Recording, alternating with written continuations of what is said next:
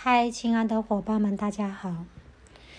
我现在要来分享的是阿扬格女性瑜伽第十二章瑜伽体式练习技巧和效果第九节体式和调息法妊娠期第八个体式半月式右侧姿势图十，左侧姿势图一七七提示。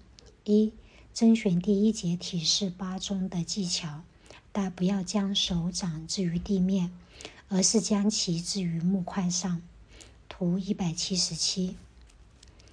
二，如果手掌置于地面，脊柱就保持了倾斜的姿势，骨盆被挤压得很狭窄，这样对婴儿十分不利，因此手掌应当置于木块上。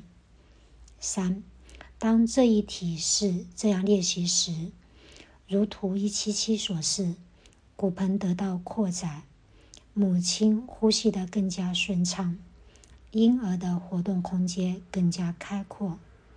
四，如果你觉得这一姿势难度很大，请甄选第一节体式，第一节体式八中的特别指导三和四。